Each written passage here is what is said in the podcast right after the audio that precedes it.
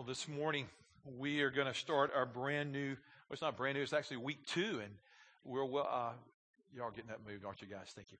We're excited about getting into week two. If you want to catch up, you can go online and catch up from last week about five best decisions you'll ever make. And today is one that's really incredibly uh, powerful to our lives that we refuse to settle for less than God's best. And you'll see why I'm really excited about this. Today, I'm going to be coming from a familiar passage to those that have known Christ, followed Christ, carnal, lost. I, I remember even as a non-Christ follower until I met Christ at 19 at Troy University. I remember hearing this story, and I love this story as a kid. I love it today as an adult. I think I'll love it when I'm a grandfather and when I'm old and weepy or whatever. The story of David and Goliath. Does anybody else love that story just tremendously? Man, that is truth from the Word of God. And you're like, you mean I came to this service to hear about David and Goliath? And my prayer is that the Spirit of God is going to take His word as He does every time we gather in Jesus' name, and He's going to enlighten you and show you some things maybe you did not know or things you need to be reminded of or to encourage you to get in this game called following Jesus Christ and, and pursuing Him. We talked about destiny last weekend and following Christ and making good decisions and how to do that. And maybe we're following Christ or we're not in our finances or our families or our professions or wherever we find ourselves. So today we're going to just continue, but some decisions are just not that big. Like, uh, I mean, you know, decisions are important. Some have eternal significance and some really don't. Like, let me give you one. Should I go to Starbucks? Should I go to Village Coffee? I mean, that was probably not going to change your life. Now, it could if you were sharing Christ at the coffee shop. I'll give you that one, okay? But one of those, or like, should I go to Burger King or should I go to McDonald's? Uh, which one?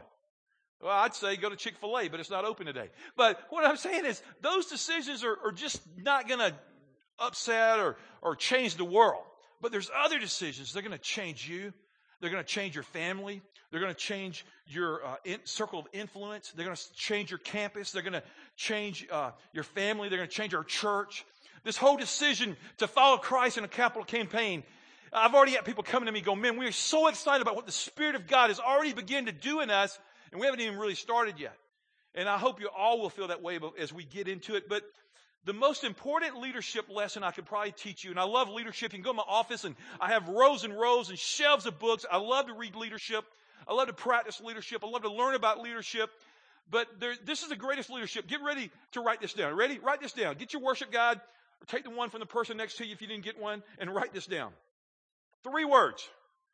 Never, ever settle. Never, ever settle. Just don't settle. Say, I choose to be a person that will not settle for less than God's best. I choose not to be a person of mediocrity and just kind of giving God the leftovers. Um, I think about my wife as we partnered to raise our girls. That's one of the things she's always instilled in them. Girls, don't settle don't settle. Don't settle for less than God's best. Don't do that. We only have one life to live. Live it to the fullest. I mean, if you thought about that, God only gave you one precious gift of life, and this is it. What are you making with it? Are you living it for the glory of the King? Are you living it for yourself and you're self absorbed? But you got one life. Yesterday, I love history. And yesterday I was studying and doing some things, and then we had something to do for the afternoon. I was trying to wrap that up, but I turned on television and I wanted to watch some of this of Senator Ted Kennedy. Now, whether you agree or disagree with his political views and a lot of things, and we can talk about that till Jesus comes, but that's not my job. But I learned some interesting things, and as I listened to his two boys, or I heard one and I missed the next one, but I like what Teddy, his son, said. He says, At the age of 12, my leg was amputated because of cancer. Life was hard. I could hardly get along. And being in that part of the country where snow is everywhere, we were going up this steep bank one day, and I slipped and fell and couldn't hardly get up.